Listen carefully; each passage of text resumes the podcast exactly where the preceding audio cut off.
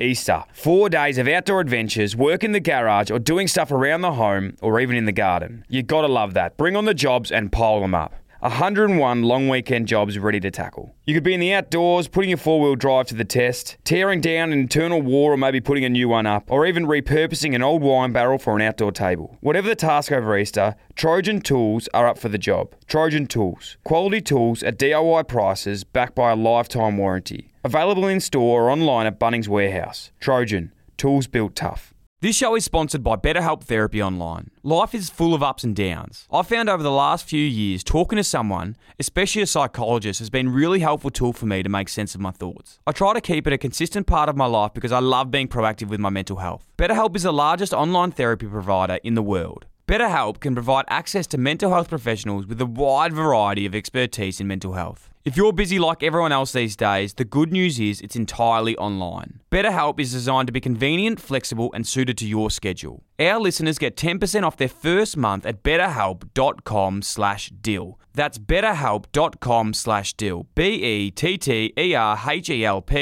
dot com slash deal. D-Y-L. G'day, guys. Welcome back to this week's episode of Dyl & Friends. This week on the show, absolute legend, incredible person, and great, great, great footballer at the Melbourne Footy Club. Club legend, Nathan Jones. Uh, cannot wait for this chat. Can't wait for you to hear this chat. Um, yeah, it was unbelievable just unpacking his whole career. Obviously, playing with the D's through a really, really tough period, but you know what he went through there and how he dealt with uh, you know that that losing culture per se and how he's able to turn it around and not just you know the effect that the footy side of um, himself had on his life but then growing as a person outside of that as well has been you know really really interesting in this chat. It was it was really eye, um, opening to be honest and didn't really uh, understand I suppose all the things that he had been through off the field as well as um, you know being the club captain of a club that wasn't going so well. It was crazy to sit back and sort of have a chat about Melbourne and, and thinking about where they are now and all these, you know, incredible players they've got and the club's so successful and obviously a powerhouse of the competition. But going back, you know, to that time when, when Jonesy was sort of in his prime and, and captain of the club, how, in a really bad way, is like how much they really struggled and how bad they actually were. And we spoke about a lot, you know, what they went through and, and how many coaches that he went through at the club and even, you know, the tanking saga that um, riddled the club as well. But yeah, it was it was super super interesting talking about that. But what I was super you know amazed by was what he'd sort of gone through this transition of his own life off field and how he had become the best version of himself. And he spoke about the impact of even towards his end of his career and the transition of not you know playing in the seniors anymore and supporting the younger group and how much he still wanted to play the effect on the grand final and missing out on it and, and what he's been up to in the last sort of six months as well, which has been unreal. Honestly, one of my favourite chats that I've had in a long time. So it was something that I really needed to hear myself. Um, the messages have been have been really, really cool. So hope you enjoy this chat. I know you will. Let's go. Hi fam, it's Dylan's mum, Deborah. This is Dyl & Friends. He's like, you can embarrass yourself. And I was like, bro, do you want me to do all seven verses? Bit arrogant. Didn't know all seven. I've been in a bad team for 10 years, and we got a chance to do something pretty special this year. All you can do is put your hand up and say you're wrong. Banter is a way that guys connect, it's a way that we can kind of play it safe with someone until we get to know them. I try to fix people sometimes. I'm like, Dan, stop doing that. Just listen. And you stack on top of that the habit of not taking your phone when you take your dog. It's easy. They had no other way to get out of the cave, and we either turn our backs on them, in which case they're going to die, or we give this crazy idea a go. Don't forget to subscribe and leave a review. Hey, I didn't realise you're a handsome, fashionable man. Uh, no, well, it's not. we're on. We're on. much- by the way, we've started the show. much time in. no, I wanted to start this. You've come into the studio. You smell good. You look good. You've got just the most beautiful fitting clothes. Uh, thanks. You're a clean individual. Oh yeah, thank you. Um, I'm kind of blushing. Uh, um, yeah, well, all credit has to go to my wife. It's funny, you know, like since I've started working in the real world, Yes. Um, Welcome. one of the great stresses has been getting dressed every day. Oh. I'm like, like, like when I would go to training, I just chuck on tracky pants, and and particularly with COVID, I literally wore the same clothes. Yeah. two years straight. Like there was like a winter kit and a summer kit to training and to home. Whereas now I'm like, got a meeting today, going here today. Like, what am I going to wear? It's stressing me hard. Does that? Did, but when you were playing though, did you always sort of treat the boys some days and just come in real hot? Did you ever have those well, days like, when you want to? early days. Like as I got older, I just didn't give a shit anymore. Um, and like with kids and married, I was like, whatever. But early days, it was like every day I would try and come in like feeling good. It was like that whole yeah. look good, feel good kind of thing. And um, But yeah, I dropped that. You're you're very classy now. We are just talking before off here, like black on black. Venture out to some navy, maybe a bit of grey. But I can imagine you back in maybe because like for me, something that sticks out to like a nostalgic demons player was like Mark Jamar.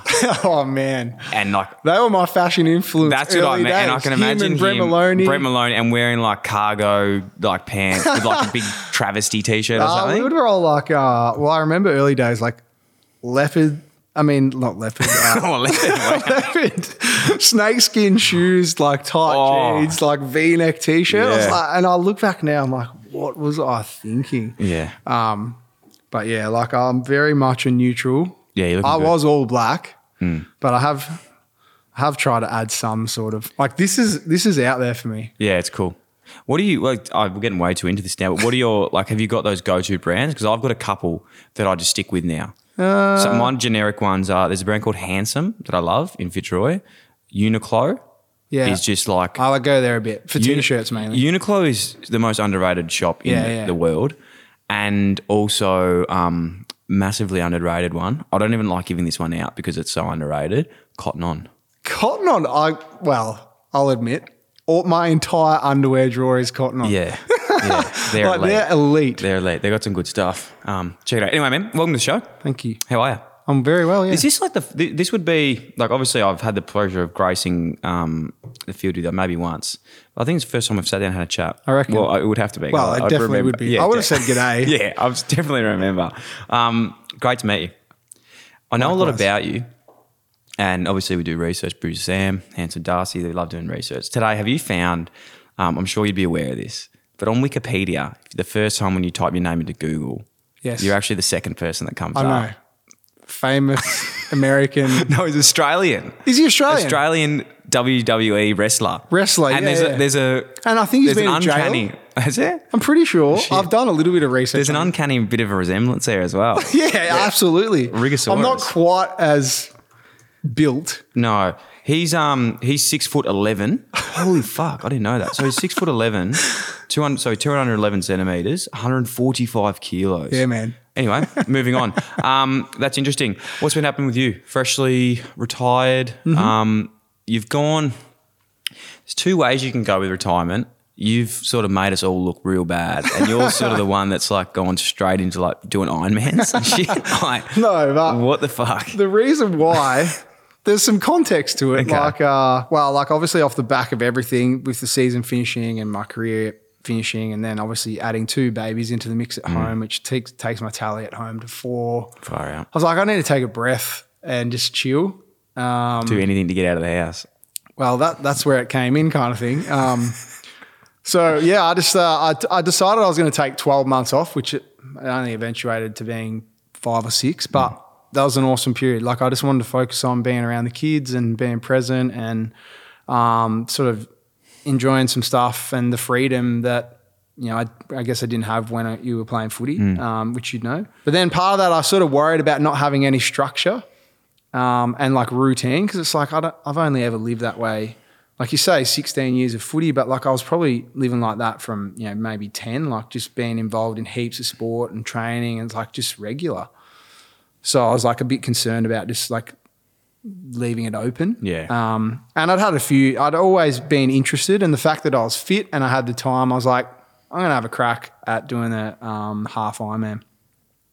Uh, ultimate goal, would, I'd love to do like Hawaii Wow. Um, so half Iron. What's a half, half Ironman. Ironman? So like Ironman triathlon, which is the most famous one, would Yep. be the Hawaiian Ironman. Yeah. You know, that's 3.8k swim, 180k bike, and then you run a marathon. oh my god. So it's essentially what I did was half that. Yeah. Right. So 1.9, 90, 21.1. oh. That's cute, man. He's done that. He's done it. That's cute. What time do you punch No, out this for is- that, by the this way? This is my Melbourne marathon. Yeah, medal. I know. Yeah. um, no, we don't talk about times. I completed. I completed it. Completion. No, I uh, I did a just under four hours, three fifty. Oh, nice. Um, but I don't I don't know how you ran, swam, and biked. In, like it's just that blows Yeah. my mind. No matter the Yeah. distance, like I was- the, I the like lactic I- off the legs as yeah, well. Like well, I put a I put a fair bit of time in. Like I, and I never you finished really, in the top 30, 34, Yeah, something like that. Yeah. Um, I was like top fifteen in my age, maybe. Wow. Maybe I think it was might have been ninth. Don't quote me on that. I don't know. That was good fun. I, I like I said, I, I sort of got stuck. Originally, my plan was I'm going to keep running to stay fit, and it was getting me out of the house uh, early days. And I was going to do Melbourne, but then I just never done any training like I did when I was younger. But obviously, playing footy, it's so different so to these different. kind of endurance sports. Yeah. And I was just like, after three or four weeks of like trying to build up the miles and stuff, I was like ruined. I'm like, I need someone to help me. And I think doing Melbourne was too quick. So then I sort of looked in the calendar and like March seemed like enough time. Yeah. So then I just got stuck into like a 12 week program, which was pretty fun. And it gave me the structure I was after. Yeah. And then, yeah, I just got really stuck into it. Like I did triathlons when I was a kid a little bit, raced like junior nationals and stuff like that. So then I was like, it was sort of like a, quite nostalgic that I was Fuck, doing it cool. again. Like I'd gone full circle and I was back competing, which was fun. And What were um, you like as a runner, like playing footy? You're obviously good. Is that your like Um, your- yeah, like I'm definitely my strength is endurance. Yeah, hundred percent. What would you be Um, getting like two k? Um, uh, I reckon we sort of did four one Ks, like around that six Mm. Yeah, minute yeah. mark. Oh, wow. six twenty ish maybe. I reckon six fifteen. Yeah, around Princess we used to do three Ks around around there all the time. They sucked. Yeah, like multiple of preseason. Wow. But then I, reckon I, I don't know clocked a nine thirty something around there. Oh, that's unbelievable. That was back in, that was like so funny, man. When we were real bad as a team, we were an elite group of runners. Like I reckon at one point, How bad? so random, that? man. Yeah. Like I reckon at one point, uh, Tommy McDonald would know this, but I reckon we had ten or twelve guys that could run under ten minutes for three k, which is elite as far as like a footy team. Goes. Unbelievable. Yeah, I reckon the average losing margin that year would have been bloody seventy five points. Man, you would know, like, you know, I've got a small glimmer in, into this of, of playing at, at a team that, you know, hasn't performed to the stage. But I played at Carlton, then went to the Giants and didn't really play there. But I, I trained with them. And I swear to God, it's so much harder losing than it is winning. Yeah, like, you, 100%. you actually, you know, like fans and everyone, they're like, oh, this team, they had to work hard. It's like, man, I'm telling you right now, the You teams that are at way the, harder. Yeah, the teams that are at the bottom of the ladder are working double, Double. as hard as the teams at the top. Yeah, they're just nowhere near as efficient. And um, and I, I- yeah, I guess that's one part of my journey that I was sort of lucky enough to see both ends of that Yeah. spectrum, really. Um, and it's, it's so obvious. Like I just remember those dark days. You feel like you're dragging your ass, and you've really actually, you know, run way further and way harder than you normally do because you're just chasing and trying to put pressure on, but they're just almost running rings. You're around trying you. too hard. Yeah, you are. Which is weird. Hey, take us back. Um, Nathan Jones, as a, as a young man, where'd you grow up? What were you like as a kid? What's your first memories? Um, down from down the Mornington Peninsula. Grew up. Was you a Stingray? yep. Yeah. Uh, I grew up Mount Eliza, sort of Mornington area. Played all my junior footy at um, Mount Eliza Redlegs down there, which is funnily enough all Demons colours, Demons song. So uh, yeah, I've sort of never shaken that. Of uh, Portarlington too. and yes, and this is the other ironic thing. So the team I'm playing for in the Carlton draft, Portarlington Demons, is all the Far out. same. so it's like That's hectic. yeah, it's like transcended from the moment I was like, what, six or seven that I started playing there. Literally, the mainstay team that I played in, other than representative sides, always wore red and blue and sung the the same theme song. Okay, this is a way off topic question, but on it because you're a fashion, you're a fashionista man. What would be? And I know you're you're demon through and through. But was there ever a jumper where you were like, "Oh, that's free. I'd love to wear that jumper"? Because I know I used to think about that heaps. Like I had this thing around Well, the Swans I- jumper. I love their jumper. I just reckon it's a cool. I yeah, it's like I, one I of the actually best agree with that. That's, they do have a good kit. Yeah, I probably would have just been like the black and white version of Collingwood Yeah. or Port that I liked. I don't mind Richmond's kit. I'm not massive on the. the I don't mind. I don't mind it. Um, so yeah, grew up in Mount Eliza, playing Yep. footy there. And then went to Peninsula Grammar. You know, just lived down there. Lived a pretty cruisy life. Mum and dad and two other brothers, younger. So there's one in between me and Zach. Zach plays at Saints, obviously, and um, and Josh, he's a plumber, runs his own company now, and he still lives down there. Mum and dad are still down there. Zach's sort of up near me around Bayside now, and and yeah, like we, uh, I was just right into sport as a kid mum and dad always sort of encouraged us to go down that path, sort of keep us out of trouble and keep us occupied. Like a lot of energy in our house with the three of us and um, a fair bit of trouble. And yeah, so sport was always that avenue to sort of blow some steam off and run us ragged. And uh, and yeah, and we lived in a. It was funnily enough, we lived in a court for most of my childhood. My greatest memory is living in a court in uh, in a street in Mount Eliza or in a court in Mount Eliza and. Uh, there's like three boys in our house, three boys in the house next door, two boys in the house next door to that, and we backed onto a primary school. So like we had the greatest backyard that's ever, um, and we'd just be out. Like I remember all of the houses they had like an old school bell because like we'd be all just in the school after after school. We'd be in the primary school just like playing footy and skating, cricket, basketball, anything like when we just used the whole school grounds and all their facilities, which was epic. But yeah, it was it was good times and yeah, like pretty successful as a junior sports athlete. I was, and I sort of went a little bit of an alternative way to most kids, like you know, I guess the Australian way is you play footy in winter and cricket, basketball, those kind of sports in summer. But I was right into sort of like swimming and athletics, cross country, um, like a lot of running and all that kind of thing. And yeah, I never really play. I didn't play any of those other sports other than footy. My old man got me into surfing when I was young, skated a bit, and yeah, so like most of the time, I would I sort of translated those couple of skills with you know being swimming was like a I guess that was a necessity for me to want to be uh, want to go surfing on my own. So my old man like sort of set me the task of like if I wrote uh, if I reach squad squad level in swimming, which is I don't know if it's still the same now, Yeah. but then he would have the faith in me to be able to um, go go surfing on my own.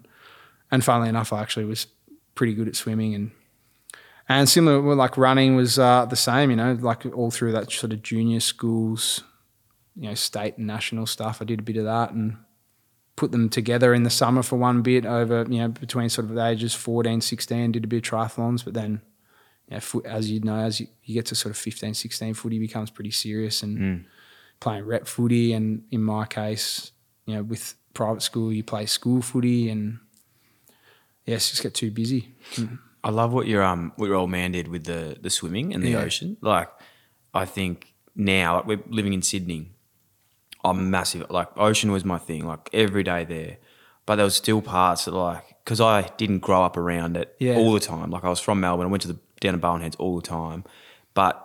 If you don't learn the ocean from like a young age, or even how to swim comfortably, it's a fucking scary place. Yeah, like, man. And I- whenever I have kids, the first thing they're doing is like nippers to like learn how to swim in the ocean. Because Yeah. being comfortable in the ocean is like one of the most underrated skills you can have. Yeah, hundred percent. I think particularly in Australia as well. Like I still find it funny that people are scared, you know, but it's just like foreign for me to even think that way because I've been comfortable in it from such a young age. Even just like rips and stuff like that. Like Yeah. the knowledge of getting out of rips. Man, Yeah, I got stuck in 100%. one at fucking at backpackers rip in Bondi. Like, I nearly drowned. I like took this a is when I was like 26, man. Like it was so embarrassing. I took a mate. Uh, well, I've got a funny story. I took a mate um, surfing. He's like, oh, I want to go surfing. We went to Gunnamatta down the peninsula, quite notorious for sort of rips and Hmm. being a lot um, unpredictable. And you know, we all sort of paddle out there. And I don't think he picked up that there was sort of a rip running through, and I didn't really say anything. But next minute, like I'm paddling for waves and surfing, and a couple of us are as well, and we're like looking around, like, "Where's Jimmy?" And he's like miles out, like oh. so far past us, you know, at least 100, 150. And you see the rubber dinghy come out from down where the flags are, pick him up. And we all go in, like, and it's all stand on the shore. It's like, and he's got the walk of shame. as Oh. he gets off the, he's like, you know, 25 year old with a surfboard and a wetsuit, looks like the real deal. And he's being carried in on the rubber ducking and it's a walk of shame down the beach back to all the boys. It's hilarious. Oh mate, that was me at, at Bondi too. Like if, if Bondi Rescue was there, I would have been on the, on the next series. It's that. That's how bad it was. But yeah, bloody scary, bloody scary. Shout out to Jimmy. I know you've been, brother. Um, junior, juniors as well. Peninsula growing up because you were pick thirteen, pick, Pick 12, 12, pick yeah. Who was um around your age? Who was playing with you? Like who were the guys you were coming through the system with? Oh, I came through with like uh, Pendles and Daisy Thomas. We we played Murph. off Murph definitely. Yeah, we played together in the Metro side. Daisy and Pendles and a couple of others. I don't think played for too too long, but um, that sort of Gippsland Power area. Uh, that year, Stingrays and Gippsland played off in the grand final. I think it might have been the last year they played as a curtain raiser TAC Cup Yeah. for the grand final. Yeah, there's a there's a fair few guys like Paddy Ryder was in my draft. You know, Higgins, Hurn. That's a, it was a pretty good draft. Anyone? So Pendles would be the only one. Pendle's Still still, going. Pretty Good sure. draft. Oh, Paddy Ryder. Paddy Ryder, Paddy Yeah. Ryder as well. Yeah, super draft. Um, first memories of getting picked up to the D's. What? what Uh, was your I was pretty relieved to be honest. Staying in Melbourne, or Yeah. just yeah. Um, like there was a fair bit of interest from West Coast, and they were the next pick. So, you know, I don't know what would have happened. Obviously, if uh, if I didn't get taken by the D's, but could have could have been very different. What was it? Just like young bloke didn't want to leave Melbourne, or Yeah, just- I don't know. I was just like I was very much a homebody. Yeah. Like I love my own space, and I enjoy the comfort of being around like Mm. family and friends and stuff. And it's just that the thought of that change, I would have gone for sure. Probably been would have been totally fine. Yeah. Um, but yeah, I think I guess at that age, and I was underage for that draft. I think again this that same year was the last year where you could get drafted underage. So I was only seventeen. Love that. I don't know. It was just quite daunting for me to think about that. But yeah, Yeah. anyway, didn't eventuate. And um, yeah, off I went to the D's. I was pretty pumped. Like they were a pretty good side. Yeah. And Neale um, Daniher was coach? Neale Daniher coach. Um, and they had a lot of good players and quite a successful. Like I think he was coach for ten years, and they made finals. A fair few of those, um, or most of those, I'm pretty sure. You know, you walk in, David Neitz, Yze, Bruce, um, Travis Johnson was like he lived in Chelsea and I still lived in Mornington, so he'd like drive me to train. I didn't even have my license at the time, and yeah, there was just like Brad Green. There was just so many well um, known like Melbourne players of that sort of early 2000 era. You know, they played in the Granny in 2000, and as I mentioned, you know, they played finals a fair bit. So yeah, I was pretty excited, but it was weird. Like it just wasn't what I anticipated. Now looking back, like we didn't really have a base as far as like a you know a home ground. Like we were out of Junction Oval, which when I walked into Junction Oval, I was like, man, like my school facilities or my local footy club are almost better than this. You know, it's like uh, I think you. I don't know if you've heard many guys talk about it, but it's like possums climbing out of the roofs and like rats and mice and stuff. And yeah, it was just not what I anticipated. Um, but you know, at the same time, you know, looking back, you can really admire like that group under Danners with the limited sort of uh, facilities and opportunities they had in that regard. Like they did a bloody good job to be the, the quality of team that they were um, for so many years. It was interesting, like preseason sort of hopped around. Like I'd drive from Mornington, we'd go to Trinity playing fields to do training, back to Junction to do weights, go to MSAC or the beach to do some sort of recovery, and then jump in the car and drive back home. That was most days in preseason, early years. And yeah, it was. It started off pretty good, and then down she went for a bit. Yeah, well, there's some, there's a roller coaster. That's, that's sure. It was um, it's crazy to sit in now and think like about your career and, and being somewhere for, for such a long time, like 300 games, and you're, you're going to go down as, as a club legend. You already are, but it's you're there forever. Like it's incredible. It's an honour to be. with you. Yeah, it really is. thanks. Congratulations. Thanks, mate. But how crazy is it to think like when one thing that I do now that I'm finished footy is when players debut and you know you get like a player number. Yeah. I remember my Carlton player number was like one one four five, and my Giants number was something like two hundred or something like that because there's there's less. But one thing's crazy is now when you see players debut and they they get their number and you go fuck, there's been that many players go Yeah, through man. since me. I know. Can have you ever done the maths of like working out how many people Nah, well- you've seen come through the club? Like I think it's like, oh man, that's like, particularly through, if you just went on that decade where we struggled as a club, our average turnover would have had to have been 10 players. more. I reckon. Like Oh, that's what I mean. Like Yeah. just average, like they'd, they'd be turning at least, you know, somewhere between 10 and 15 over every year. Yeah. As we like replenish the list and trade it in and out and, you know, bring draft picks in. Like it was a hectic time, a lot of turmoil and, you know, it wasn't a very sort of steady or stable period. Um, but we can get to that. I guess my position in all of that, like, um, Yep. you know, I think about the club, like I think there's some crazy, uh, I guess things about Melbourne Footy Club, like it's something like the the oldest sporting club in Australia, and it may even be one of the oldest. I think it is one of the oldest sporting clubs in the world. I can't really remember exactly. It's Yeah. either it's. I reckon it might be in the top three potentially, but don't quote me on that again. I can't quite remember, but. Yeah, so then when you think about that, like being around for you know 180 plus years, like um, yeah, it's pretty cool that I sort of sit right up there as far as sort of games played and years spent there, and um, yeah, it's uh, I never had never really reflected on it too much. Probably have more so in the last five or six months, but yeah, it's pretty cool. It's unbelievable, man. It's unbelievable. It's in the history books forever. it's so super crazy. Let's go back to, to that early career. So you get to the D's, going pretty well. I think in your fifth game, you're playing in like finals.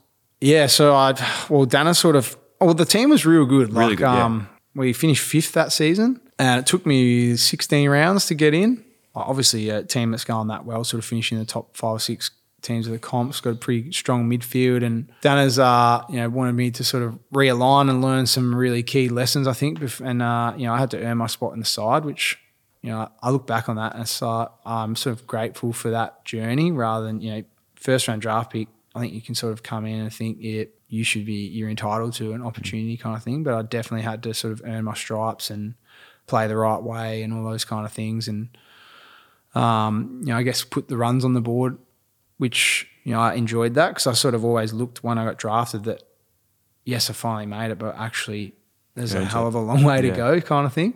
And this is only the start. So, yeah, I enjoyed that first period. I debuted against the um, Dogs at the G. Adam Yze's 250th game. It was a pretty cool day. And, um, you know, get to walk off. We won um, sort of arm in arm with Uz as he celebrates his 250th and I play my first. Um, and then, yeah, it was pretty fun finish to that season. I ended up playing eight games and I was a mad Saints fan as a kid. Um, and, you know, we made finals. Uh, you know, my, was it? Must have been my sixth game, last game of the season, whatever that was, sixth game, yeah. Um, I think we had to, we went down to Geelong, played Geelong and Geelong, and there's a lot of stories of Geelong and Geelong. Not many good ones from my career, but uh, I remember this one because it's like we're we're fighting out for a top four, and we end up having a draw. So uh, that sort of pushed us down to fifth. and We had elimination finals, and um, we ended up playing St Kilda first final.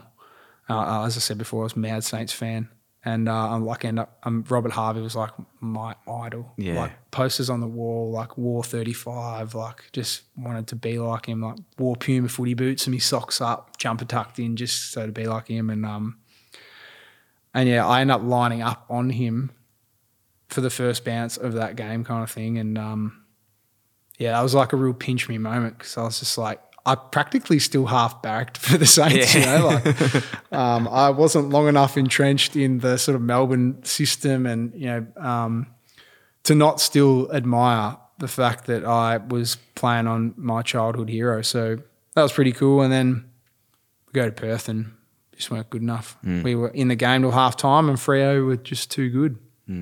When did uh, I suppose in with Melbourne did it start to sort of click that things weren't like on a downward trajectory? Was there a time that you sort of It's probably halfway through that second year. that second year? Yeah. Yeah, um, we didn't start the year that great.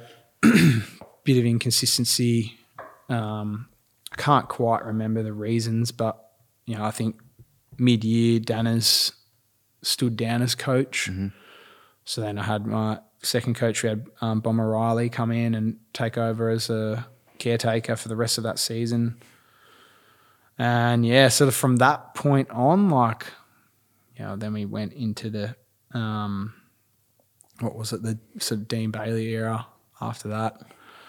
And, you know, there's an exodus of some senior players and, you know, we, we, were, we came good at certain times under Bales, played some pretty good footy, but the gap between our best and worst was still quite significant. And then obviously, you know, you go sort of fast forward through that period. We're actually sort of climbing back up the ladder just outside the eight at one point. I remember we smashed Swans at the G like 90 points, and uh, there was a lot of um, positive talk about the club, and you know, we'd acquired some talent through draft picks and stuff, and but then we had that bloody infamous loss down at the Cattery, and Yes. uh, and I think that's that was like 186 points. Yeah.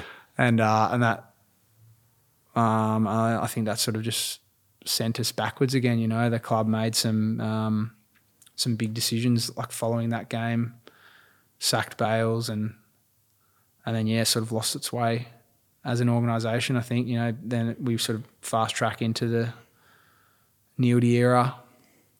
Similar sort of things happen, really. You know. Um, comes in and does a little bit of an exodus again of sort of what senior players we had left, and um, yeah, we just struggled as a club. We never really clicked under Neeldy, and you know the losses mounted in his second year. He was gone as well. Yeah, it was kind of scary because it was like one was okay, but then like happens another time another time it's like, man, this is like crazy. Like by the time I what's that almost uh probably eight years into my career, seven or eight years into my career, I've already had like what three, four, five, five or six coaches with caretakers and coaches. So um yeah, that was a that was a crazy period. Um and then we sort of started to come out of it as we uh, probably the worst loss under Neeldy was I think it was the second season. Like I reckon first four games of the year we lost by we got crushed, crushed by West Coast. I remember losing at the G to Essendon. I reckon it was like 150 points. We got like booed off the ground, like throwing stuff at us, throwing scars and memberships, and yeah, it was like that was grim. Um, yeah, I still that that that game in particular, like the 186 was like we're in Geelong, and once you got off the ground, I was there's a there's, there's a tough period, yeah. There's a lot of sort of shame associated with it, like particularly after those losses. You know what it's like. You need to ride the lows and the highs, obviously, but going through that period, it's funny because I'm speaking in a couple of weeks, or actually next week, at the Norm Smith Oration Night for the MCC. So it's all this stuff that you're asking me about my career is like quite um, like front of mind because I've sort of gone back over it to pull together a speech and um, sort of brings up a lot of that emotion from that period where you know um, you sort of buried it away and almost like lived like for a lot of my career like it's almost like survival mechanisms kind of thing just to get through and um, yeah, it's uh. Then we get to the sort of Peter Jackson, Paul Roos era, and the club found its way again after a little bit of time. It's interesting, isn't it? Like, and not putting in words in your mouth. This is more my opinion on on things. Like, I, as I said, I've been a part of a club similar to that on similar trajectories, and like, you feel like sometimes, as we said earlier, the harder you try, the the harder it gets. And also, what happens is, too, um, especially when these things are happening, you go right reactive. Let's sack the coach. Let's turn over the list. Let's get new people in power. Those people come in, they want to make changes. They bring people in, they want to make changes. Those changes don't work. Fuck it. Let's sack those people. Yeah. Let's change the list. Let's do it That's again. That's basically what happened. Man. It does. It was like a full on like rat race, like yeah. Which then it's funny because then I obviously saw the progression from from that sort of next phase, and really it's like the leadership and the um, alignment from the top down, and just like having everyone on the same page, pushing in the same direction.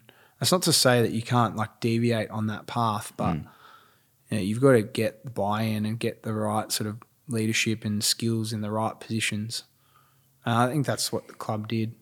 I guess reflecting on that like real difficult time was like there's a heap of uh, you know people ask me like why? Like why why did you stay through that stuff? Like I think for me it's like I look back to when I was a kid and you know it's like personal traits of like you know hard work and loyalty and um, I guess never giving up and those kind of things. And I guess the more I sort of you know conceptualize the situation I was like I couldn't really deal with my own conscience if I was to walk away from it because I feel like I was sort of cheating on myself. Like I'd got this far through, through you know, fighting through whatever sort of obstacle was put in my way. So sort of every time I considered like my contract situation, I was like, nah, because how good would it be? Like I just had this vision from early days. Like when we struggled in the early years, it was like it's going to be epic. Like we'll get through this period. Imagine when we come out the other side. Mm. I wasn't to know that it was going to take you know ten plus years, but that sort of still drove. And as I grew and my um you know experience and responsibilities grew, and I became more of a leader, you know that dream and that vision became like yeah, there was more weight behind it, kind of thing. I felt a lot more responsibility to you know see that through, and um, I think that's what ultimately motivated me was to get out the other side. You know, there's sort of two choices multiple times. Like, do you stay and uh, you know fight your way through it and hope that we can come out the other side and help lead and help change and um, and will that bring genuine joy and fulfillment, or can I just jump ship and you know join up in another club? Almost you could single handedly at one point pick where you wanted to go and probably play in a premiership or play, at least play finals regularly. But for me, that never really sat well. It's like what uh, you know, what substance is is to that, um, and would that bring me f- total fulfillment and joy? And I just, I could never consider that. I was Mm. just like, I want to see this through because coming out the other side of this, it'd be like, wow, that was yeah. like that whole journey was epic, and that was like, uh, yeah, that's why you did it, kind of thing. Wow. And that's So what that's what motivated me. You never got close to considering it? Like, leaving? Nah, Yeah. like, yeah, there was times. I'm not gonna lie. Like, Yeah. there was times with my wife where I was like, "Fuck this, I'm done." Like, and I like think I'm saying, anyone would like, blame the that. emotional Yeah, toll was like big. Like, it was a lot of, uh, you know, it was a heavy burden at times where you just like because, you know, when I didn't have kids and stuff, like you live and breathe footy. And like, and everyone around you and those close to you, particularly within the inner sanctum of your own life, live and breathe it, and they ride the bumps with you. Um, and my wife, I've been with my wife since you know the end of year twelve, so she's been there the entire way. Yeah. Um, and she sees what I put in, and she sees the pain that you feel like you know post game or after a bad loss. And it's funny, like there's times where you're just so embarrassed, where you just don't want to like go out on the street, like. Didn't want to go out in my Melbourne kit post game and pick up like any kind of takeaway on the drive home because it's like for fear that you know people are judging you. But it was it was a tough period there for sure. You, you just like almost adapt your life because it was like you were embarrassed at how bad your footy team was, hmm. and that you played for them, kind of thing. And I, I know a lot of players that struggled through that period because it's like it's not what you envisage or imagine. But we came out the other side. You did. It's hard, isn't it? Because you know, we speak about this a lot, but separating like the person from the persona, like you're getting pumped every week. Everyone's talking shit, which you know, rightly or wrongly so.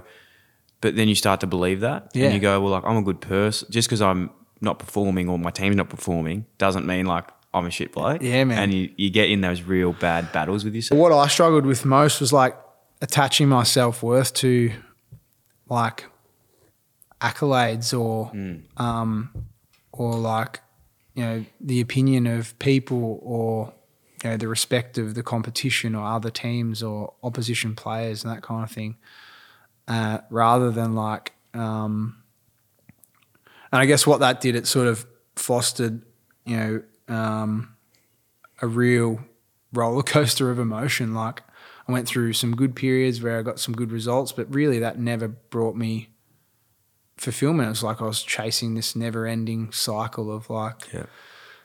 you know, I just I want our team to be respected. I want our club to be respected. I want to be respected. You know, I want to get, you know, I want to be, you know, seen in the light of the good players. I want our club to be seen in the light of the best teams, rather than sort of, um, I guess, chasing the thing that really brings you joy inside. And I think that's what you know Goody did, and Roosie did, and Peter Jackson did, and that, and Goody in particular sort of harnessed that with the current group around finding what your higher purpose is.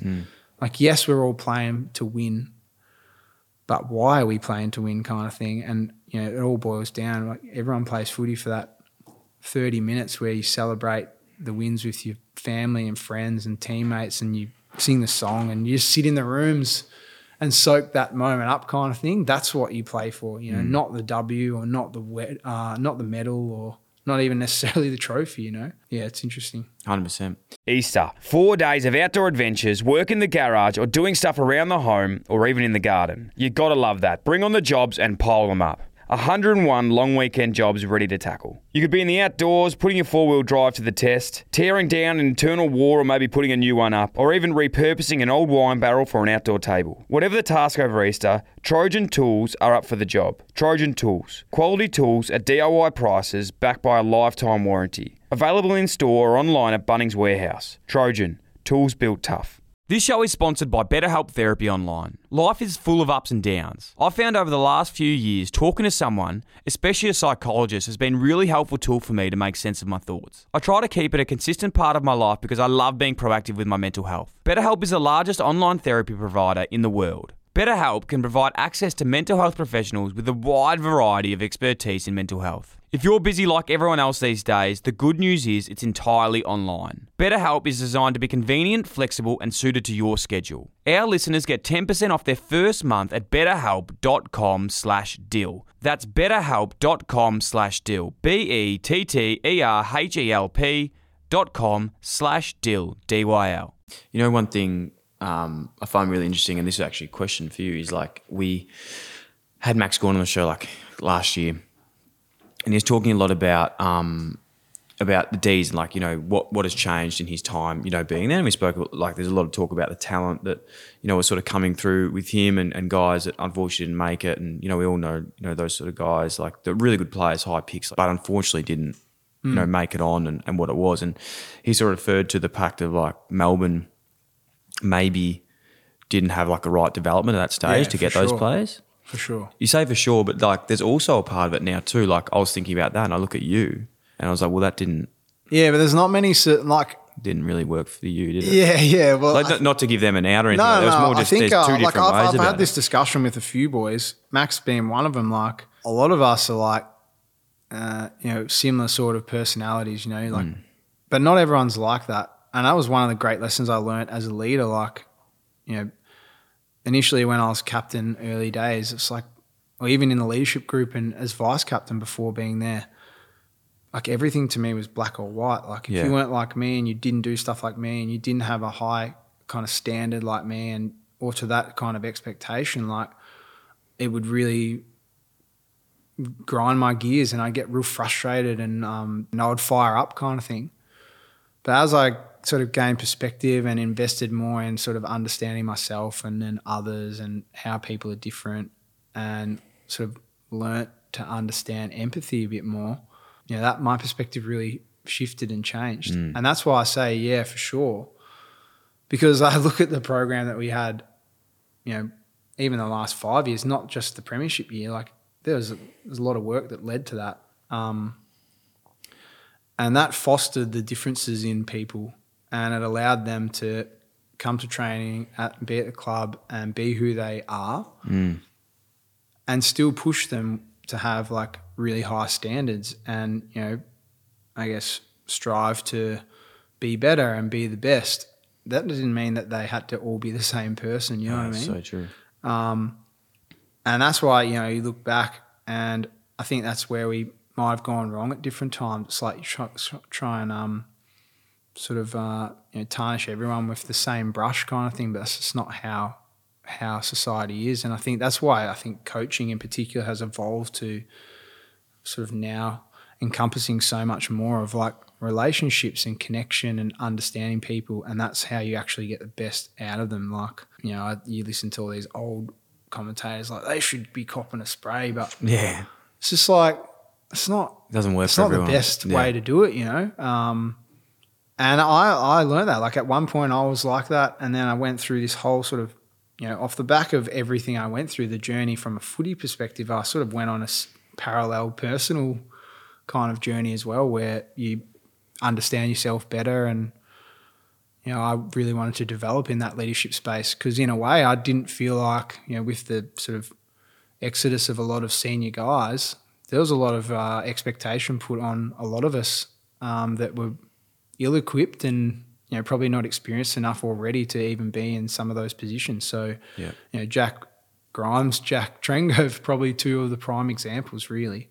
Um, you know, captains at 21 and I can't remember how old um, Grimes he was at the time, but low 20s as well. So, yeah, I think uh, for me it was like if you're not sort of uh, sheltered by the seniority, like I needed to develop myself. And um, I think Max is of a similar ilk with his own personality. He's very self driven.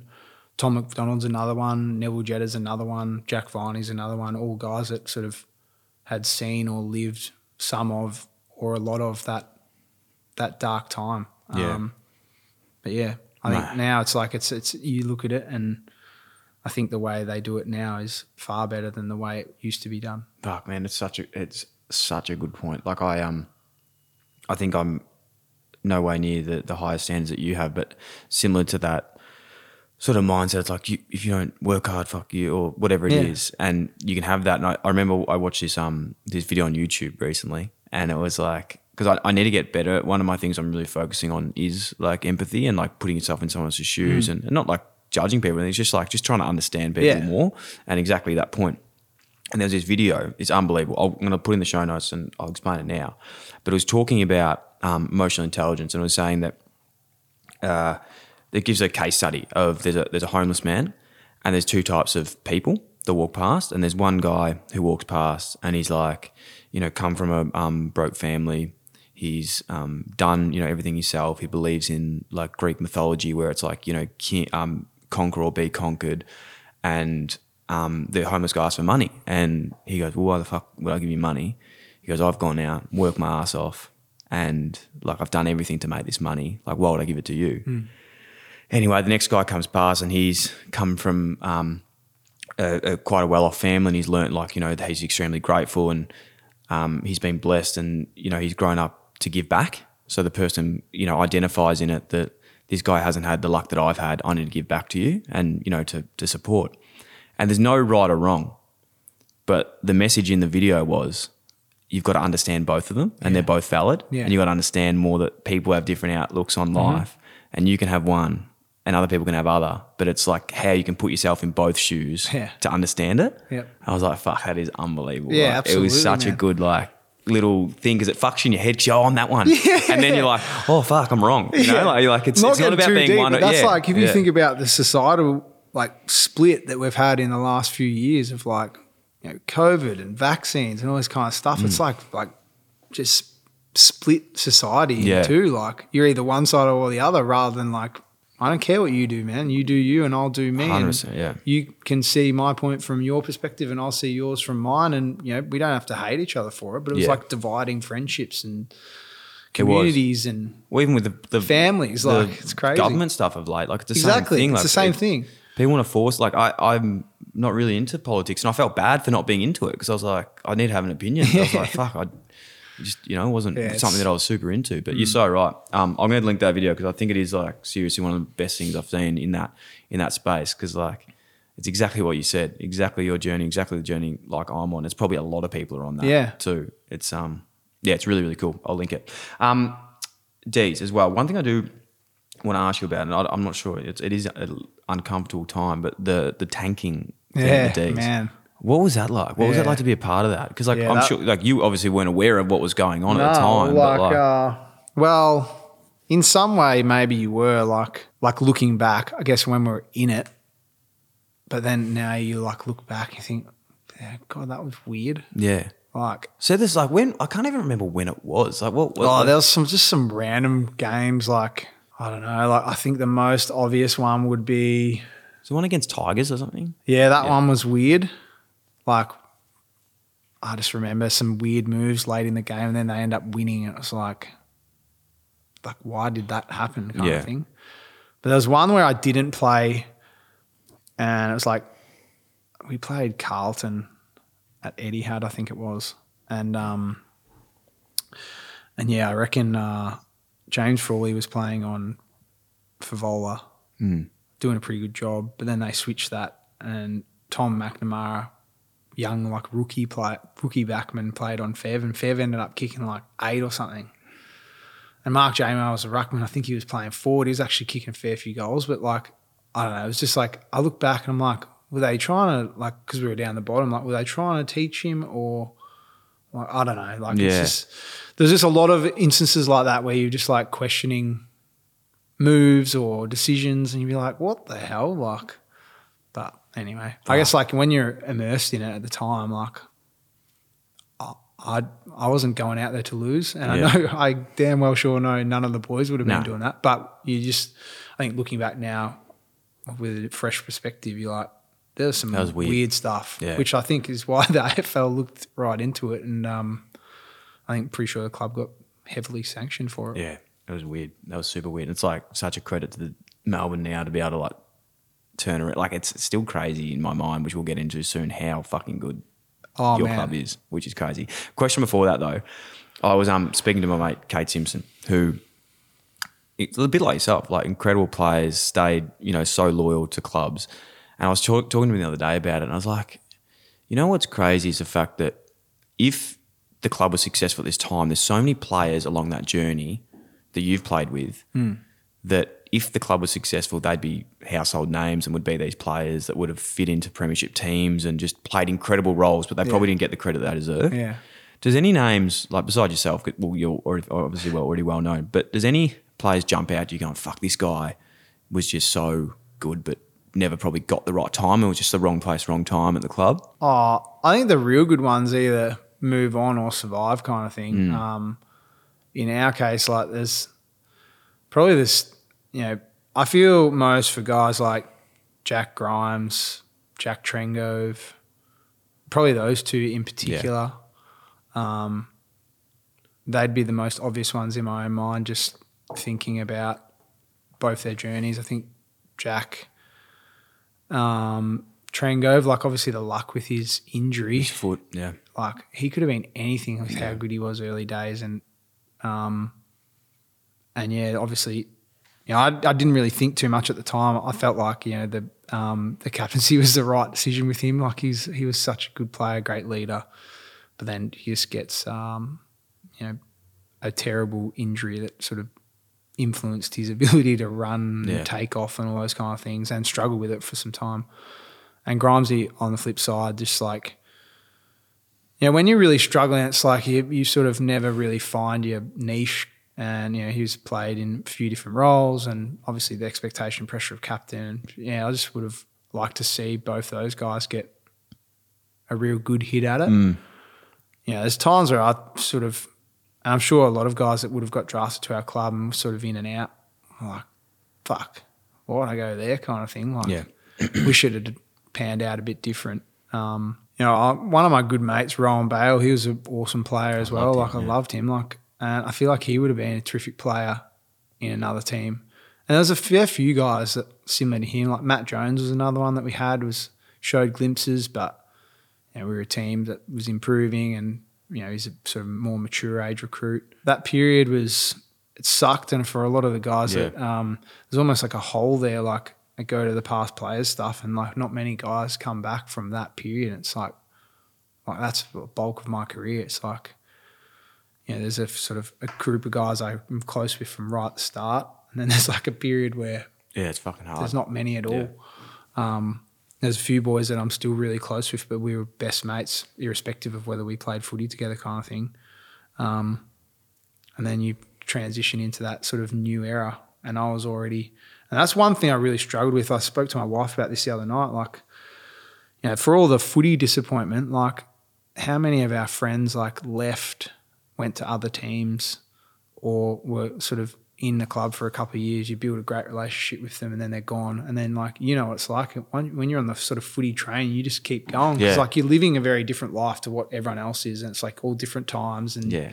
different focuses. And Yeah, even leaving a club, you think, oh, the boys are going to miss me, man. Yeah, and then you're just like, no, they don't. Well, that's I noticed that not long ago. Like I, I did the um, Anzac Eve game for Channel Seven. It's the first time I'd been back inside the club, and Yeah. obviously the D's won. I was down the rooms after. And I was like, was so good to good to, just boys, be yeah. around all the boys. But it's like you walk away from that. It's like they're just in their own little bubble. kind Own of bubble, thing. man. Um, yeah.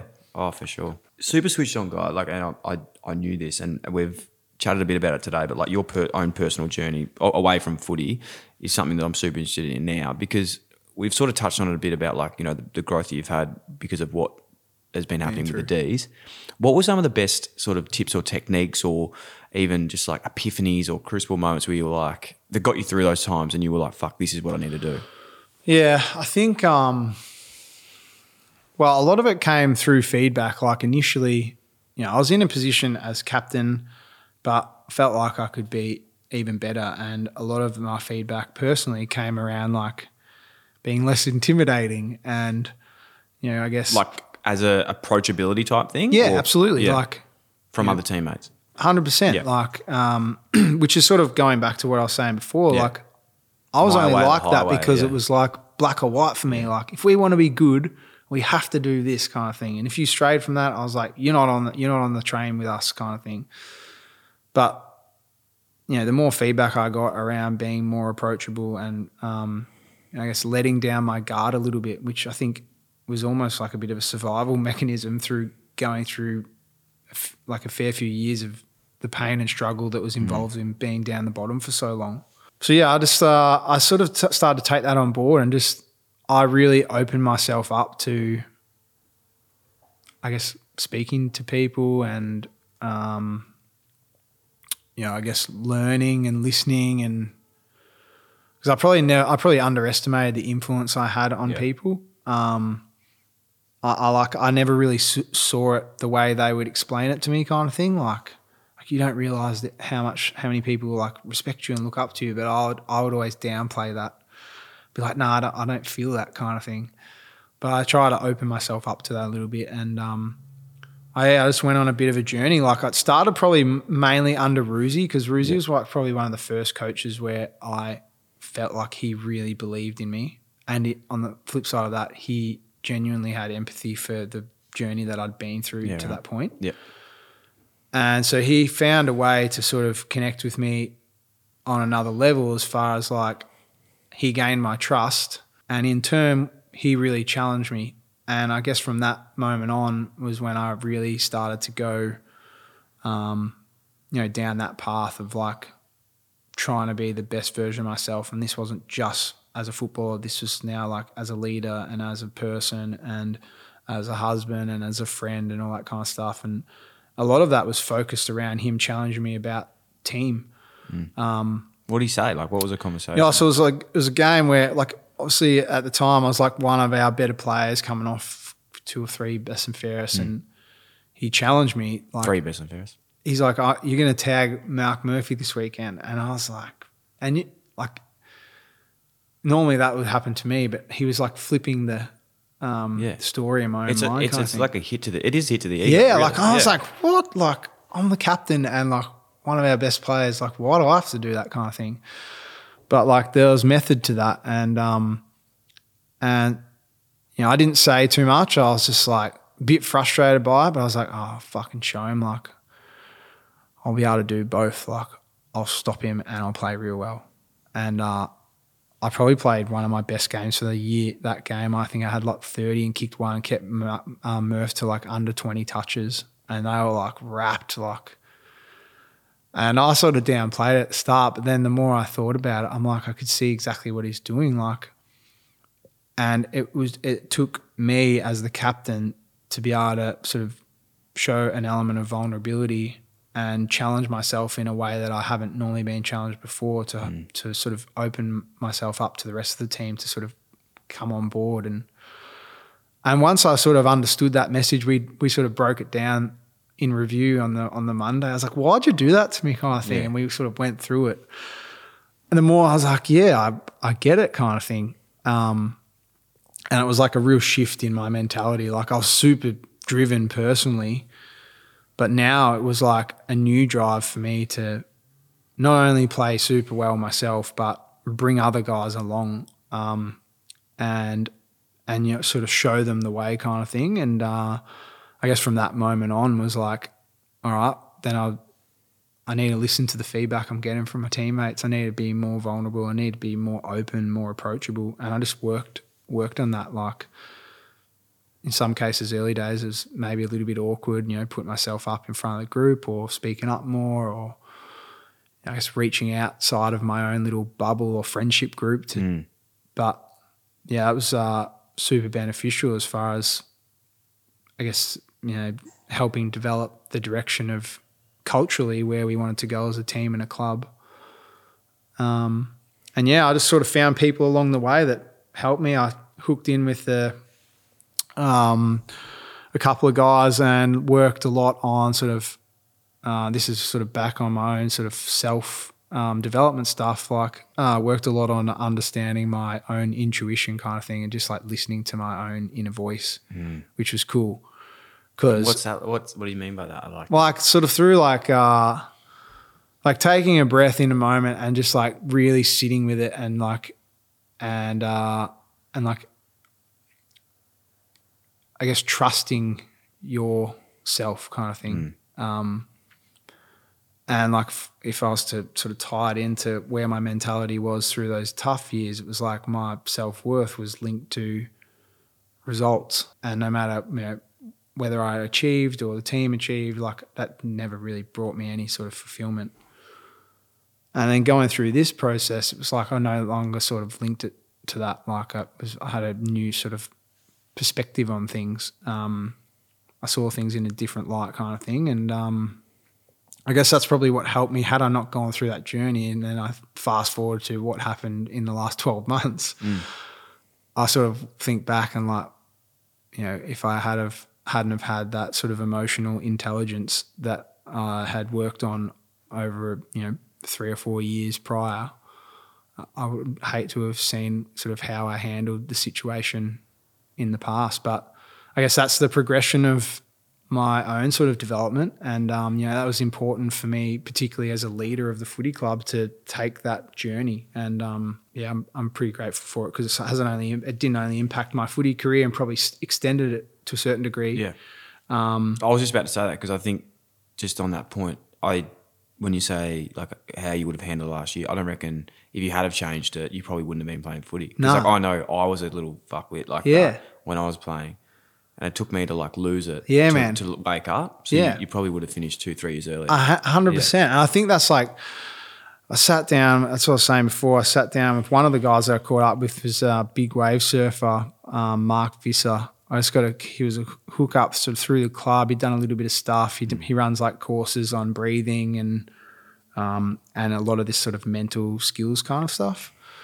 Um, and I spent some time with him, and yeah, he and we clicked because of the common interest with surfing and but yeah, I just spent a lot of time with him, really sort of diving into it, like way beyond what he would sort of workshop with the group, and and wanted to like understand it really well from my own perspective, and like break down why I s- sort of thought certain ways and what I attached to different emotions and that mm. kind of thing, which is kind of cool, but like because I really got to understand myself, particularly in different situations and how I react to certain things and like why I bite or snap or and yeah, like as I said, you know, it helped me with my leadership and um, you know, as far as becoming more approachable and it's funny, I almost went full circle because then that feedback was like, um, you know, towards the back end of my career, I was, you know, the time and effort I spend with all the younger boys and the relationships I have with them and and I was like, and that gave me so much joy.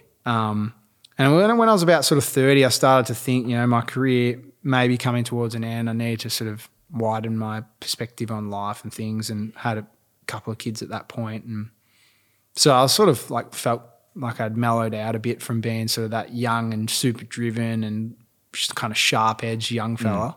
And I got some great advice from, uh, I sat down with um, Chris Judd one day and he was like, I think uh, you know, one of the great things he did, you know, in the back couple of years of his career was like invest heaps in other people. And it was like that time, the timing of that came perfectly with like sort of all the stuff I was kind of going through.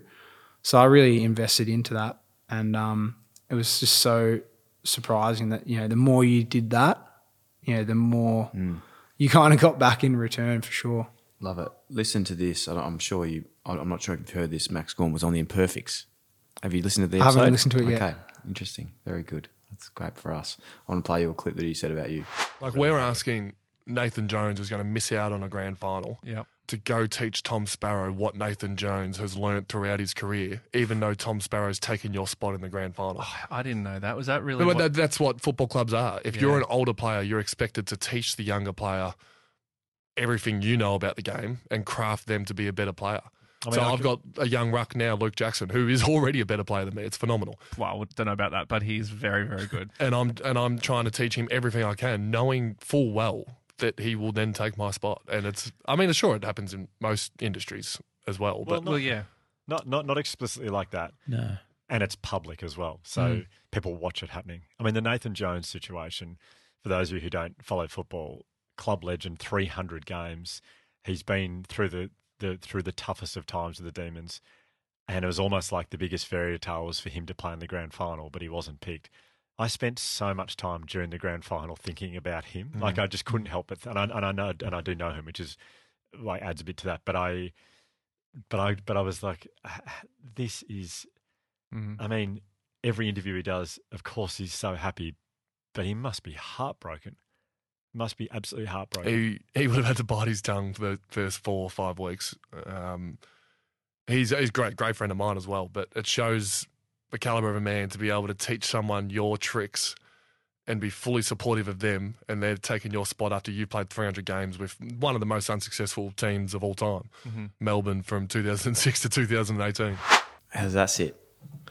Well, yeah, that's basically what happened, really. Mm. Um, for sure.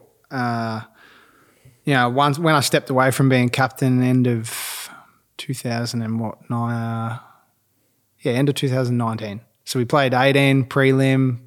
That was an unreal year. Sort of uh, out of nowhere, we just got on this uh, epic roll and played a couple of finals. Some of the best moments and best times I've had playing footy ever. Um, and I still remember singing "Sweet Caroline" was like our uh, sort of team anthem. And after every win, we'd like sing it in the rooms, like full on bellow it out, like it was so good. And obviously, I remember the moments like kicking that goal against Geelong was like mm. almost like signified. You know, for me, that was like that was that typified my dream of like what I had hoped we could one day get back to, and yeah, that was irrespective of whether we won the premiership or not. But it was just like playing a final, twelve years after I'd played in my last final, but to see the G just going off tap with Mm. Melbourne supporters that believe in us again, kind of thing. That like that's all. That's what I had dreamt about for so long. That got me through so many dark days, kind of thing. It's why I got out of bed and you know dragged my ass through some of that tough time. Yeah, when I when I stepped away from the captaincy, I I think that's like, and that sort of goes back to the discussion I was telling you before with Juddy about sort of investing in others. Because I knew I was like at that point, like I'm 30 ish. I can't remember. Yeah, I would have been 30. And I was like, how am I? Like, I need to find ways. I can't just keep doing the same thing over Mm. and over again. Like, it's got me this far, but I don't think if I keep doing it, it's going to get me much further. And that's where that's that whole sort of, you know, mental skills, self development, you know, investment in others, giving rather than taking kind of mentality came into it. And, um, and there was a huge um, element of like vulnerability within all that, and uh, and I sort of half knew that you know it may or may not happen for me, and you know after eighteen, and then the disappointment of nineteen, where we've gone from a prelim to finishing second bottom.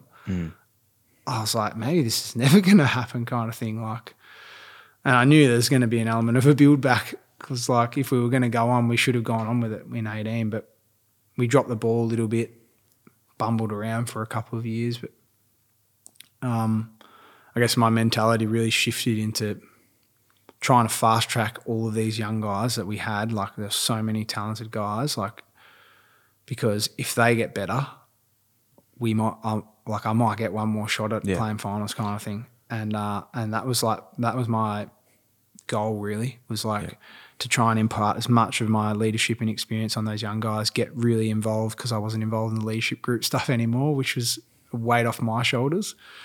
Was get involved in trying to foster their development and growth. You know what I love about this, and I hope this makes sense, and it sort of makes sense to me. I was like listening to something the other day. I was talking about bravery, and I was saying like bravery isn't actually being scared of something. Like bravery is being scared and then do and still doing it. Yeah.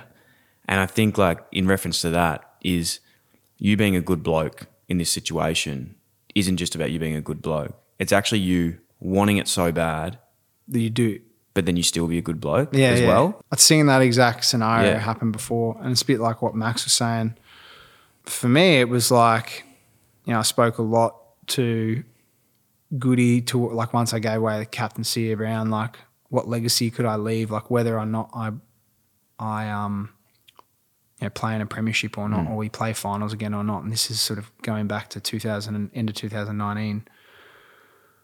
I sort of went back to when I last signed like a long term deal under Roosie when I was in that first year's cap, captain on my own. I signed four years and I had already had a year. So it was like a five year commitment. I was like, I may never play in a premiership, but the one thing I want is for no one that comes into this club to ever go back through a period like we had Yeah. for majority of my career. Because I've just seen so many guys come and go and not many of us survived. And I was like, that's not how your AFL career and dream should go, kind of thing. So if I wasn't to win a flag at least the club would hopefully be in a better place. And if I could influence that in any way, like that was my goal kind of thing. That's pra- practically what, how it panned out, really. That's awesome. Yeah. I hope I nailed my point earlier because I was meaning as well, like exactly what you're saying then, but it's all well and good to want the best for your teammates and that's great. But I think it's more powerful, like actually still wanting to play yourself, being dogged about it, but then still helping them. Oh, yeah, don't worry. I was got- doing that yeah, hardcore exactly. training. That's that's what you're doing. Like, it was, um, you know, it's not saying that you're just there to help them. Like you're Yeah. still going, no, fuck you. I'll Oh, still take yeah. your spot. Like, Oh, that's- 100%. yeah. Um, But I'm going to help you as well. Yeah, for sure. But we knew, like, we fostered that um, within the footy club, like, Yeah. for sure. Like, um, you know, we spoke a lot in the premiership year of like, it ain't the 22 on the field. It's actually the, the 44 guys on the list. And there was a huge amount of like competitive, um, like training and match play. And it got heated at times. And I was at the forefront of that for sure because I was fighting for my career kind of thing. But that didn't mean that once that was said and done, I couldn't sit down and review And or help. like training ended and I can help you with some technical stuff or we can have a chat about like what your aspirations are or some advice on leadership, like any of that kind of stuff. Like you're always open to that. And I think finding that balance is so important. That's why Melbourne are so good right now. Mm. Like culturally, they've just got this like it's dog eat dog internally as far as like it's hard to get a spot in the 22 and i guarantee every training session is like ultra competitive with guys wanting to you know put their case forward.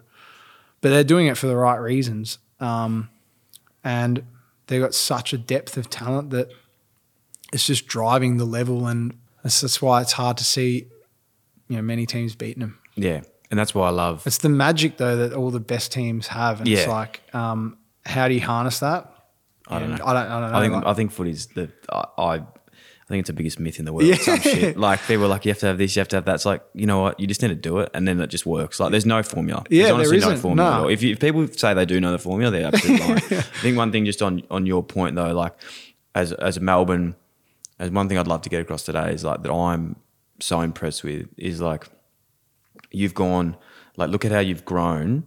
Your trajectory of your growth has been Melbourne's trajectory of their growth, and whether that's your impact on Melbourne or Melbourne's impact on you, you've grown together. You've Mm. both been that pig-headed at the start, going Yeah. "fuck you," it's my way the highway. You've changed your mindset, and you've put that through the leadership, and then that's changed the club's outlook on things. So like your your impact, not even in the finals, but I think like the five years, six years before, is probably one of the most underrated things on that journey. yeah i don't Um, i appreciate that Which is huge.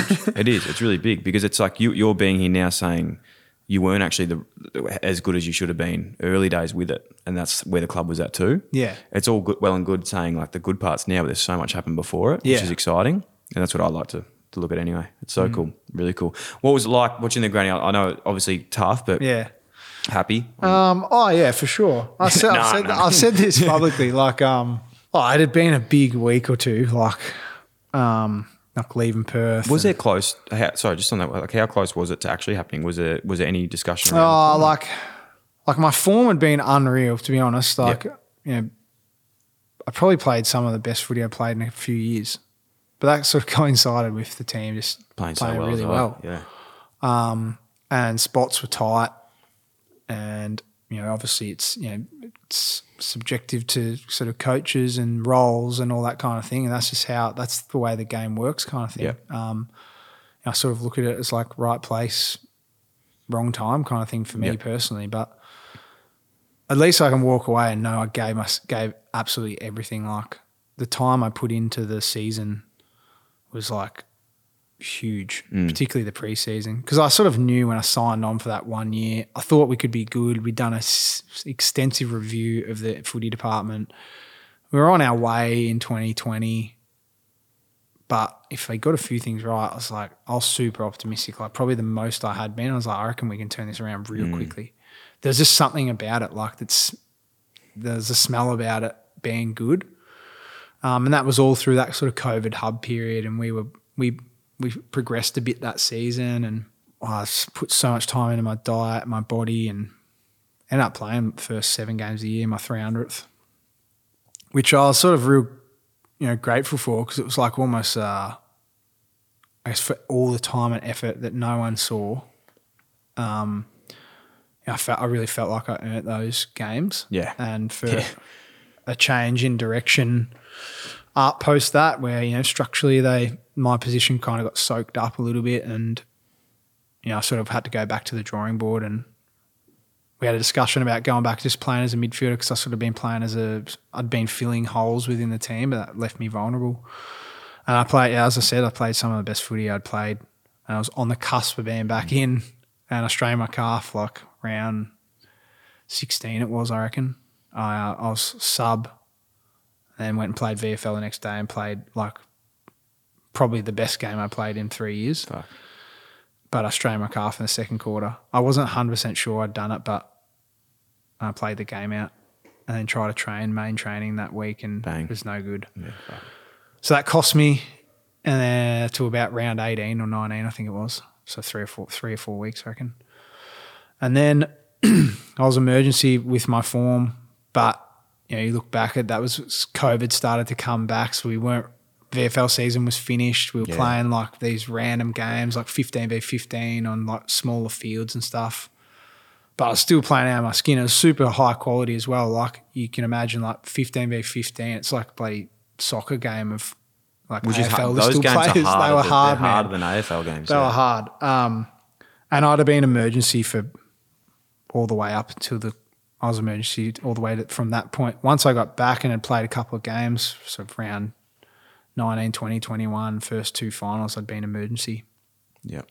Um, and yeah, I I knew that my like as that wore on and no one sort of got injured and just the quality of footy we were actually playing, I, I was pretty aware that of where it all kind of sat, you know. And yeah, we got to the prelim, and then I'm sitting in the stand. I'd, I'd warmed up as a as an emergency again, and well, that was just something else. That that much like the granny, really. Like they could not have put a foot wrong. Yeah. And Maxi put on an absolute. That was clinic. fu- that was- I was like, was I. I remember just we were all in like a private box.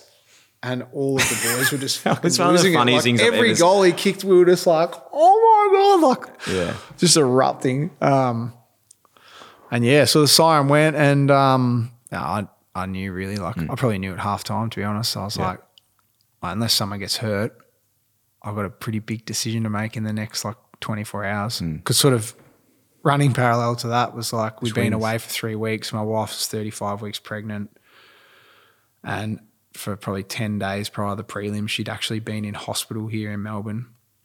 Obviously, COVID lockdown. We've got another hmm. two kids. She can't leave the hospital. Like it's all heading towards babies are on their way, and you know she needed to be monitored, kind of thing. So I knew that I was like, I'm gonna have to make a call after tonight. So I was like, I'll just celebrate with the boys and have a few beers and um, like there's a two week break to the granny. I'll wake up in the morning and just see if, what what happens out of injury clinic. Yeah. But I knew no one was injured. Yeah. And I always I was like thinking in my own head as well, like I don't want anyone to be injured. You know, like yeah. imagine getting this far and hurting yourself. Like I feel for like, and it's like funny. Like obviously my story is linked just through the history, but there's so many guys that could have been playing in our side. Like there's probably five or six of us that were playing good enough to be in the team, but we were just going that well. And someone like a Jayden Hunt plays most of the year and does his uh, syndesmosis, I think it might have been his ankle, like Yeah. a game or two before the granny. So yeah, it's um, I sort of had a few beers and wines that night and contemplated everything and woke up in the morning hung over as hell because I, I knew where it was heading. Yeah. I knew where it was heading up. I um, oh, I reckon I got I, I couldn't get to sleep. I got to sleep at like I reckon five a.m. and my wife called me at eight. Like I need an answer. Like shit's escalating. Yeah. And I'm like, oh, I was a bit frazzled because I was still half asleep. I'm like, what do you mean? What's going on? What's going on? Like, and she's like, I need a fucking answer. And I was like, all right. I was like, I haven't heard that tone yet. And Yeah. like, shit must be escalating. And yeah, like, I knew, I knew in my, I knew inside, like, going back to that trust in my Yeah. intuition, I was just like, I've got to make the call. I'm to go home. Like, realistically, I don't think the chance of me playing is there. And if I was to play it, someone's going to get injured in the next two weeks for me to get a game. And I don't want that to happen. And I'm not going to stay here and miss the granny and miss the birth Yeah, of the twins. Yeah.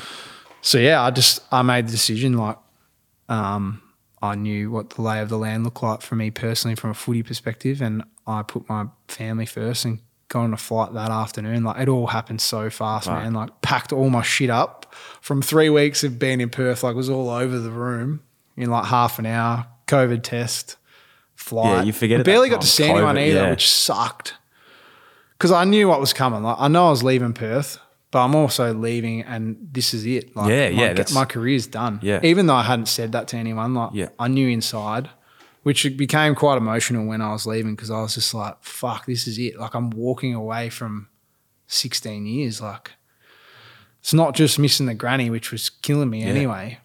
It was like I'll never play AFL footy again, kind of thing, which was hard. And then yeah, I jumped on a plane, got delayed.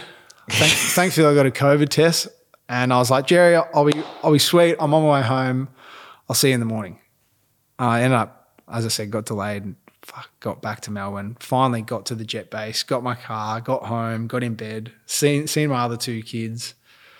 I hadn't seen them in like three and a half weeks. And I got a phone call at 5 a.m. Babies were due to come Monday, like scheduled cesarean. Got a phone call at 5 a.m. So I've got in bed at 12.30, 5 a.m. phone call. You got to come to the hospital right now. From the nurse, I'm like, who's this? Hello? and uh, yeah, so I got up, quick shower, straight in. Babies were born at 7 a.m. Fucking hell. So I've made it home by like, I don't know, six hours or That's so. that whole like intuition thing. Yeah, like, man. I was like, fuck. Thankfully, I made that call. Like, I said to Jerry once the babies were born, I was like, I'm so fucking What a good- grateful yeah, I'm here. 100%. Like, I would, it would have sucked if I had been like up in the air about the decision, and then I'm sitting in a hotel room in Doing Perth, and I'm like, I've missed both. yeah. Um, so yeah, I'm, I was super pumped about that, and um, that was a fun sort of first week. And then I had to go through the whole. I was like, I'm going to retire, and then it sucked because it's like lockdown Melbourne. Yeah. I'm like, how am I going to fucking retire? It's like I'm sitting in my bedroom. I'm sitting in my bedroom Yeah. at home with my my phone on a tripod. I can't even see everyone. Like I'm just talking to the camera on my phone. I think like I had the phone facing so I could see my screen and I could see a little box and like the whole club's in there. Yeah, yeah, yeah. That's But you like, it's just so it lacks so much connection because it's like you can't see anyone, Yeah. you can't hear. I couldn't hear anyone. Could hear the odd laugh and stuff, but then I Yeah. like you wrap the speech up and like, all right. So good luck, yeah. boys. um, that was awkward, but I think from that moment it was like I could take a bit of a breath. Yeah. Um, I had like another week to just enjoy family time before the game, but I knew I'd find the game like tough, which you know I was super pumped for the boys, and particularly for a lot of like Maxi, who I've known and you know played big role in, um, and he's one of my great mates. I was fucking over the moon for him. But I was equally as devastated for like someone like Jake Melksham, who's one of my best mates, Yeah. and he's in a similar position to me. Um, and he, you know he's away from his family, and he's going to go through. And you put all those boys that didn't play. You know, there's an element of them putting on a brave face because they're missing out on their childhood dream. But you're also super wrapped for the team because there's just so much time and effort we all put in to to be good.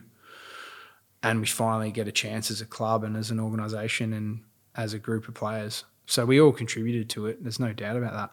Uh, that's what that's what we adopted. What I was telling you before about it's not going to take 22; it'll take 44 of us to win a flag, and you hear that quite commonly from a lot of teams that win premierships. But yeah, I just sat on the couch, man. My baby's in bed, about fucking 12 beers, and uh, I was a bit nervous at half time. I was like, Oh, yeah. The Like de- when the yeah. Bont kicked a few, Yeah. or a cou- Johannisen, couple, did he kick remember who it one well? Yeah, Yeah. can't remember, but um, I was like, fuck. But I'd, I'd always thought like I was messaging a few boys that were over in the ground in the in the players box, and um, like it sort of the grand final typified what Melbourne had done all year, really. Yeah. Just to a whole new level. Like we'd always been a team that sort of hung in, teams hung with us, and then we just grind away and bang, find a way to win. But they did that and some in the granny, and yeah, like the boys in the middle in particular, like Trac, Yeah, was- crazy. Trac and Clarry, and man, it's hard. Like I, I, one thing I do enjoy is just sitting back and admiring them. Like their development, like I've seen them firsthand from the moment they walked in all the way to now, and like both of them, all there's a few of them. Like Did you think that'd be as good as they are? Oh, they always had. Like Clarry came on a lot quicker than Trac. Yeah. Trac sort of um, it's like a little bit of inconsistency. But man, once he found his way as far as like standards and uh, you know his level as far as training and his body, and I think a blessing in disguise was him doing his knee because it's Yeah. like forced him to be. I think he said that, ultra actually, professional. Yeah. yeah. And off the back of that, man, he was like unstoppable. Yeah, it's pretty cool. They're- all those boys are like Maxi and even though like, oh, there's so many stars in that team, man. Like, I guess what I, I look back now, and I was super wrapped. Um, as soon as the siren went, I was like, "Fuck, we've done it!" Like, and I sat at home like supporting like a supporter, not like a teammate. Mm. It's like fucking go, like particularly when we got a bit of a run on, we're coming back, and then once it's all over, I'm like, "Fuck, they've done it." Wow. And I didn't really consider my own sort of situation to probably, you know, I'd taken a few phone calls, FaceTime a few boys, and then I was just sitting on the couch in the lounge room and I was just like, fuck, so close, but so far. Like it's done. And I've just like, it's like a year too late kind of thing. Um, which was tough, man. Like it, I probably from that moment on, I went down for probably a few weeks, I reckon. Like, because I I'd done like a heap of media leading up to it, and I genuinely was super proud and stoked for our supporters and you know everyone that had been there through all of the shit mm. to finally see the club back in the position it was in. And as I mentioned before, you know, like all my teammates, like they're living their dream kind of thing. How can you not be fucking stoked for them? Like I saw all the effort they put in. I was there helping them along the way, kind of thing. So I was fucking amped for them, hoping they could get the job done. But yeah, it was a few hours after the game where I started to just think of my own situation, which was tough. I and it hit me real hard, like a lot harder than probably what I anticipated.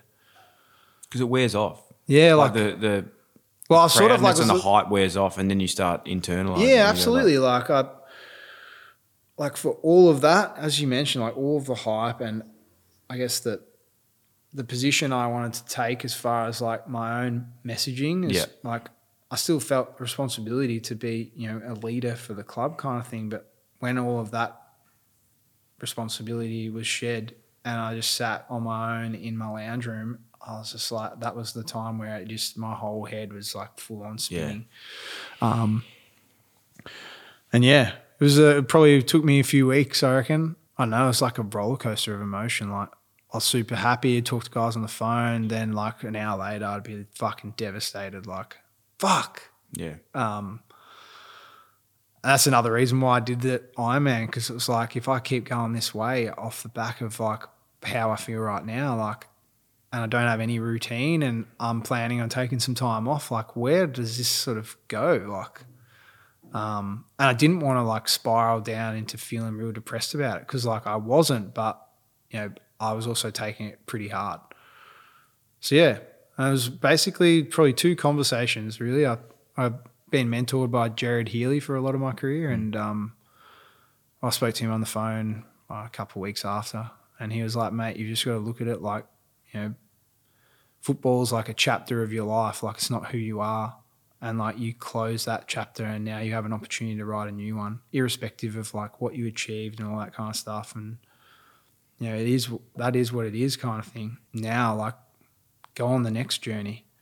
Don't let that sort of define you, um, and don't live looking in the rearview mirror, mirror your whole life, kind of thing. And the more I thought about that, I was like, yeah, he's fucking right, like, for sure. And then my wife sent me. I actually pulled it up because I thought you'd ask me about it. She sent me a um, like a thing on Insta. It was a quote from Maya Angelou, and she said, "I've learned that people will forget what you said, people will forget what you did, but people will never forget how you made them feel."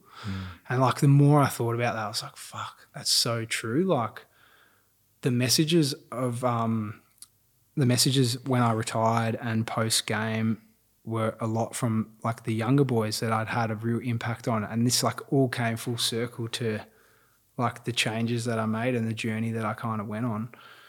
And then it was like for a bit of a period, I like try to close myself off to that. Like I was like, nah, I was like super stubborn. I was like going back to that old me of like my self worth was attached to not winning a flag. But then I had like all of this fucking love over here for like, you know, I guess my efforts and my career and what I meant to people. But I would just push it away kind of thing. And it wasn't until she sort of mentioned that that and a few good friends of mine were like, mate, you need to like open yourself up to that. That I was like, all right, I'm gonna like stake in the ground. It is what it is. I missed out. So be it. I'm just gonna fucking open myself up to the love kind of thing. And um and yeah, that was like probably the most important moment where I was like I appreciated my career for what I did and the journey that I'd been on and the you know how it had sort of shaped me as a person.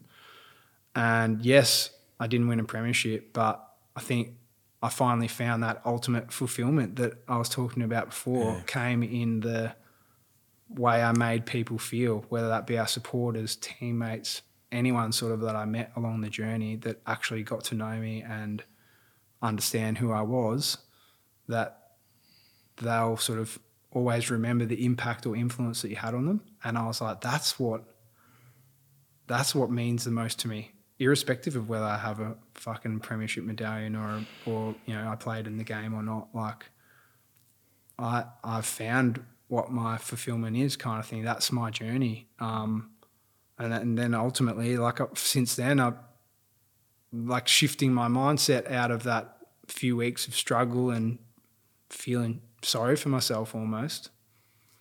Man, life life is good. That's awesome, man. I I just love everything you've said there. Like, I love the fact that sometimes, and I, I don't know what your thoughts are on this, but sometimes when like the, the the bad shit happens, we learn so much more from it. We end up being better in the long Yeah. run. Versus, like, imagine this perspective, like this incredible perspective that you've got now. If you win the flag, you probably don't have that. Nah, I, I actually, so that's like, you sound like, I swear I've heard that before. It's like Yeah. deja vu. I reckon my wife said something real similar to me. Mm. And I was like, so true. Like, You're probably not as like well-rounded person. yeah, 100%. Like, and that's, it sort of comes back to that. It's like the old adage of people like, you know, they're, they're struggling and they're, you know, they're facing difficult times. It's like, I'm to buy a new car or, Yeah. it's the same sort of thing. Like I was fueling myself in completely the wrong way, kind of thing. And I think through my whole journey, it's like it's not even about that. It's more about the connections and how you made people feel. And that actually was the thing that brought me fulfillment. It allowed me to move forward. Whereas, like, if you win a flag, it's like, what's the next thing, kind of thing. Whereas I almost felt like I could just be like, that's me, this is my career, and now I'm going to start a whole new journey, and I can't wait, kind of thing, without any sort of. I wasn't looking back in the rear view.